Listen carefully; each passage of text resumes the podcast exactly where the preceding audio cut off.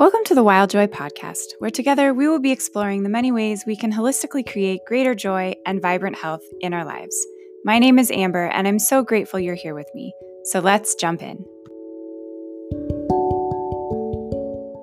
Hey, everybody, welcome back to the Wild Joy Podcast. Today we are um, talking about and kind of wrapping up the mini series of episodes that we've done, talking about stress and the body and the brain and the gut and how they're all kind of wrapped up together.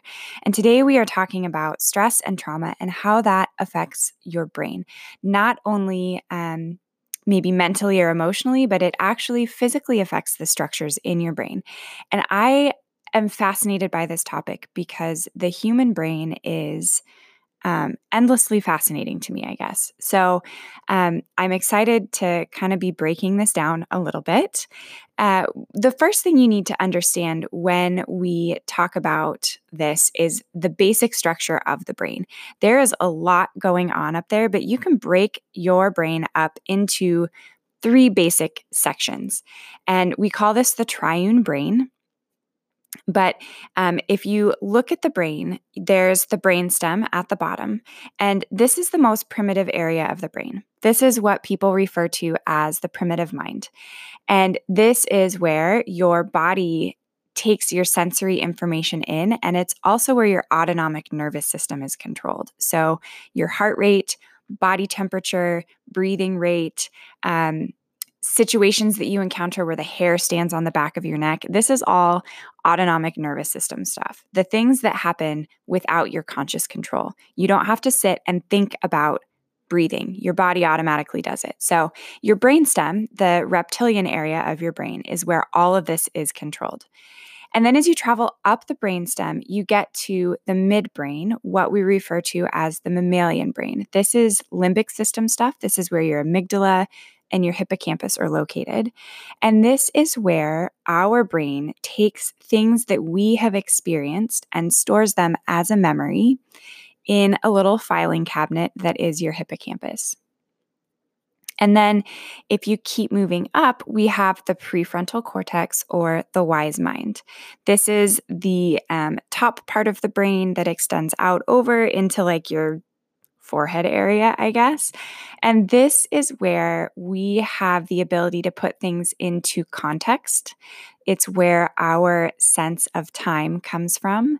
It is, um, it's our wise mind. It's where logic and being able to think through things happens up here. So when we experience stress, actually taking a step back, when we experience anything, our reptilian brain takes it in, sends it to the amygdala in our mammalian brain, in the midbrain. And our amygdala, based on information that the hippocampus has stored, decides whether it sends information back down to the reptilian brain to activate our fight or flight because it's a situation that's not safe for us to continue to be in, or it will send the information on up to the wise mind to decide how to best proceed. A side note here, before we really dive into how stress and trauma affect the brain, is that we also need to be aware that not everybody experiences the same thing as the same kind of stress. So, one thing that somebody might interpret or experience as a minor stressor might actually affect a different person as a major stressor or as trauma. And a lot of that has to do with what that person has experienced in life leading up to that moment, what their hippocampus, their amygdala, their mammalian brain has stored as memories about the world around them. So, a lot of this starts um, as babies, where the behavior of our caregivers reflected back to us teaches us about the ways in which we interact with people, the ways in which we connect with people. And then as we grow and become more independent and seek out experiences and relationship in our life, those experiences and relationships will either reinforce whatever we received as an infant or challenge that and challenge us to develop new ideas about the world. So, back to the brain. When we um, experience stress, for long periods of time, it actually changes the physical structure of our brain. An example of what happens when we experience a stressor would be if you are making toast. And this is an example that my yoga teacher uses in all of her trainings, which I think is quite effective. I love it. But um, let's pretend that you're making toast and you forget about it, so the toast starts to burn a little bit. You smell the toast, you smell the burning, and that information goes from your wise or your um, your reptilian brain, your brainstem, up to your amygdala in your midbrain. And your amygdala will have one of two reactions.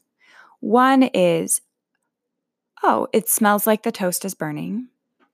Send the signal up to the wise mind to decide how to best proceed, which in which case you would walk into the kitchen, grab an oven mitt, open the oven, take the toast out, or the toaster or the toaster oven or whatever. The other way it might react is, oh my gosh, the house is on fire because I smell smoke. I need to get out now. And when that happens, your wise mind, your prefrontal cortex goes offline. So if that is the reaction your brain goes to, it is almost impossible once that activation happens to bring your wise mind back online and say, no, actually, let's stop and think about this. It might not be as big of an emergency.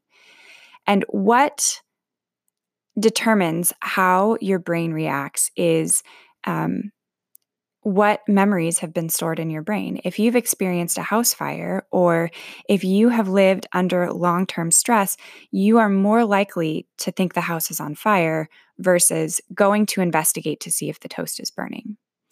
When we experience stress and trauma over a long period of time, our amygdala, the place in our midbrain or mammalian brain that decides whether we're sending the information down to the brainstem for fight or flight or up to the wise mind to figure out how to solve it.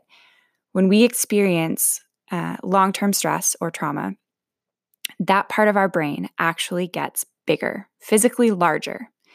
And as that gets larger, we are more likely to experience and feel stress as more extreme. At the same time, our prefrontal cortex also shrinks.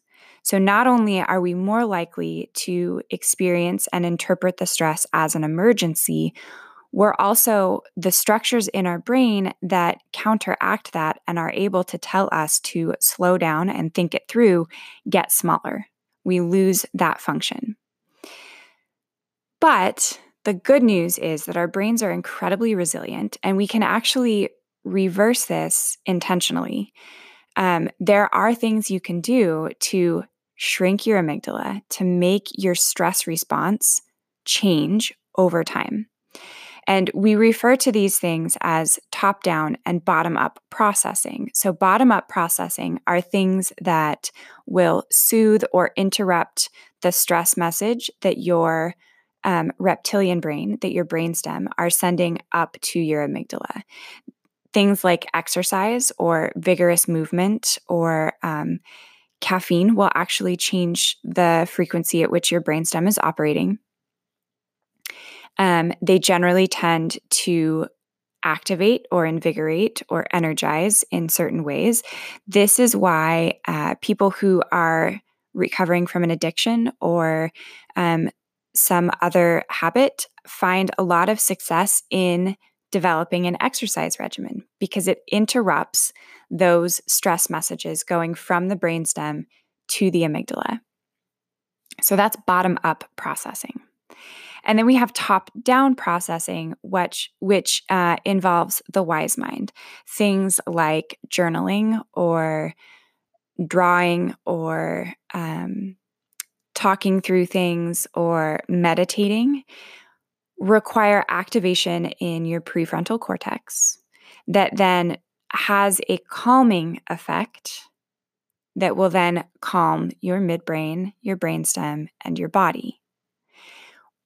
both of those are great things, but the really cool thing to know is that when you are able to do both at the same time, such as a yoga class that incorporates mindfulness and meditation. So, um, it really is an intentional cultivation of that in a yoga class. Not every yoga class will give you that.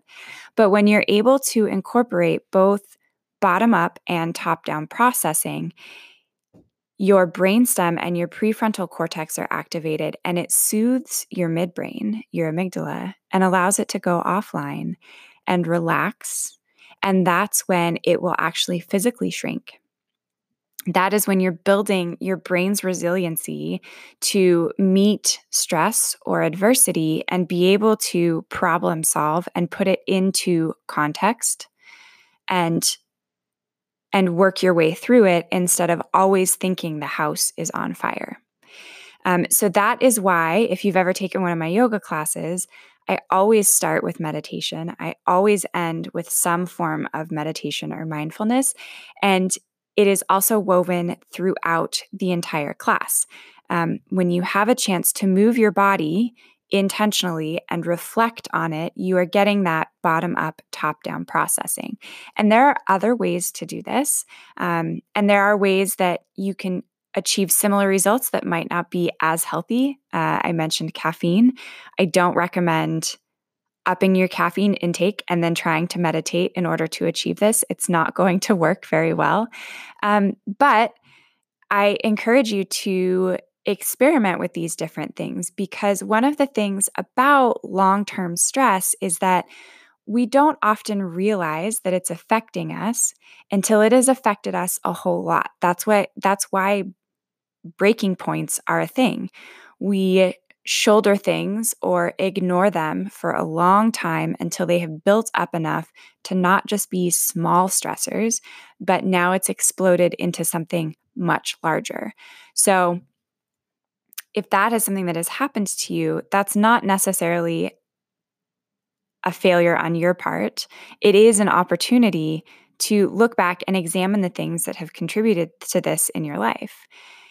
If you haven't reached a breaking point yet, which I think a lot of us are looking at the possibility of as we live through this pandemic for longer periods of time, um, use this as a preventative measure it is stressful. We're all experiencing this stress differently. But if you are someone that is actually kind of thriving with a slower pace or more downtime, you may use this opportunity to kind of boost your brain's resili- resiliency and ability to meet stress with a greater sense of steadiness or calm.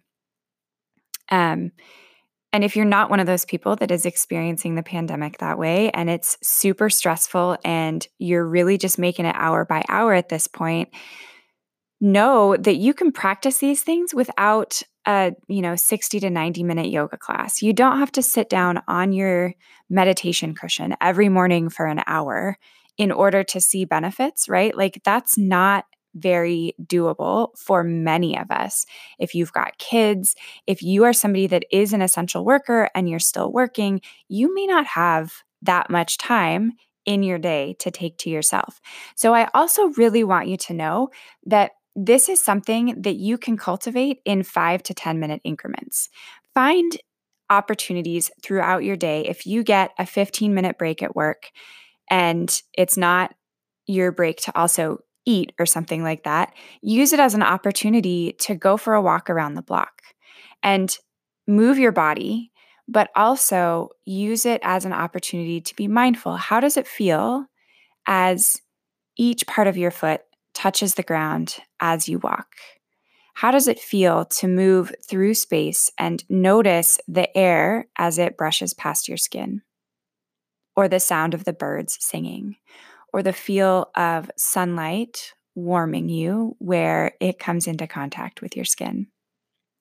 So, there are small ways in which to engage in bottom up, top down processing to help build your resiliency to trauma and stress, to help heal the effects of the trauma and stress that you've already experienced. So, not all hope is lost.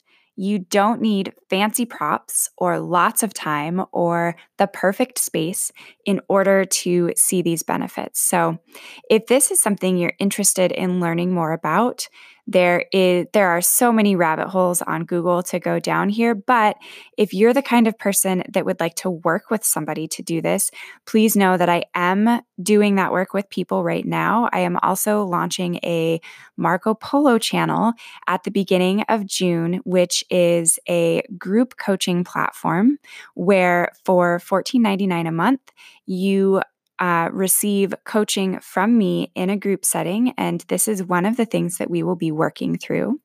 And if you don't like groups, I am also available for one on one coaching. I hope that no matter where you are while you're listening to this, that it reaches you and brings you a sense of calm or a sense of hope, and that you know that no matter how you are working or moving through this crazy, crazy time, there is no right or wrong. There is only what is best for you. And I hope that you are finding time to explore that a little bit. Have a fantastic day, and I will talk to you soon.